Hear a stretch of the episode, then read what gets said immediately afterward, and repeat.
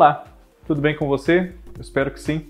Eu sou Fábio Costa e estamos aqui para mais curiosidades da TV no canal do Observatório da TV no YouTube. Este canal no qual eu peço sempre a você que, se não for inscrito, inscrita, inscrite, inscreva-se, ative as notificações aqui no sininho, comente aqui sugerindo temas para nós nos nossos vídeos Assista não só aos meus, claro, mas do Cadu Safner com o Olhar Latino, o Cristiano Blota, Kaká Novelas, o João Márcio e o BBB 22.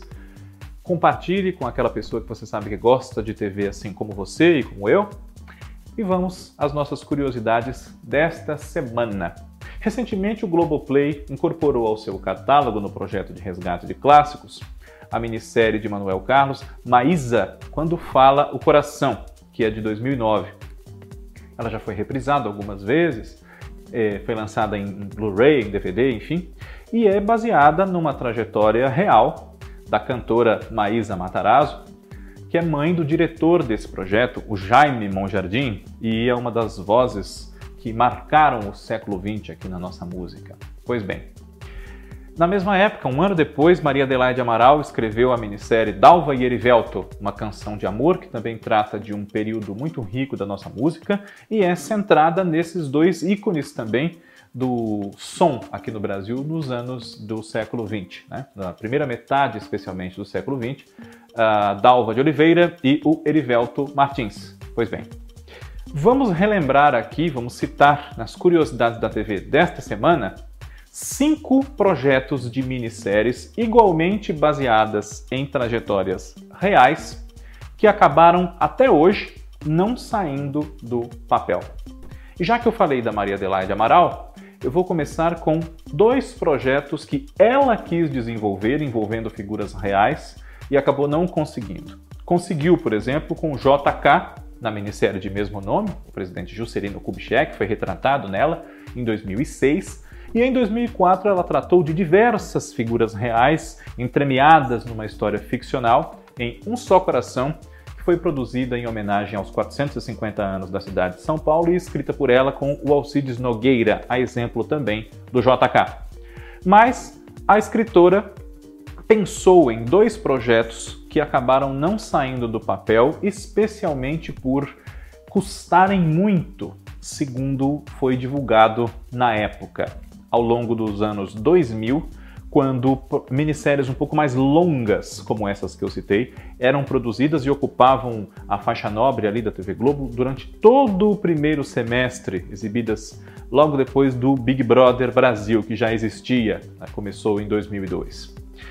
Ela quis adaptar, ela Maria Adelaide, um livro de Jorge Burducan chamado Capitão Mouro, que teria na adaptação dela um dos personagens centrais na figura de Zumbi dos Palmares, que é um ícone da, da valorização das raízes africanas nos seus descendentes, enfim, é, origina o feriado de 20 de novembro, que é o Dia da Consciência Negra, né?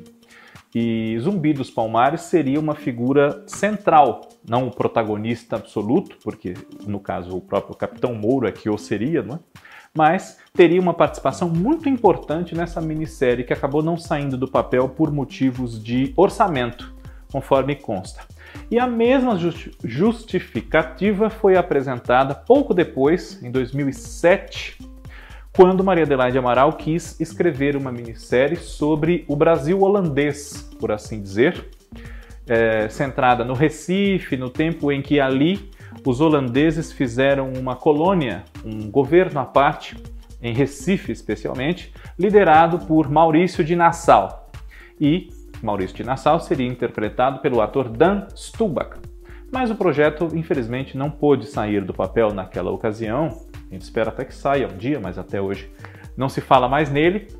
E o próprio Dan Stubach, com o cancelamento do projeto, sugeriu a Maria Adelaide que ela adaptasse um livro dela própria, aos meus amigos para fazer uma minissérie. Foi o que ela fez, e em 2008 nós pudemos acompanhar os 25 capítulos de Queridos Amigos, que também é inspirado em algumas figuras reais, claro, mas inseridas ali como ficção. Outros projetos de minisséries inspiradas em trajetórias reais que não saíram do papel, infelizmente, são sobre Elis Regina, Chegou-se a falar até ali no começo dos anos 2000 que a atriz Lucélia Santos poderia interpretar Elis Regina numa minissérie. Depois foi feito um filme com uma versão também produzida para a TV, Elis, com Andréa Horta no papel da cantora, mas houve esse outro projeto.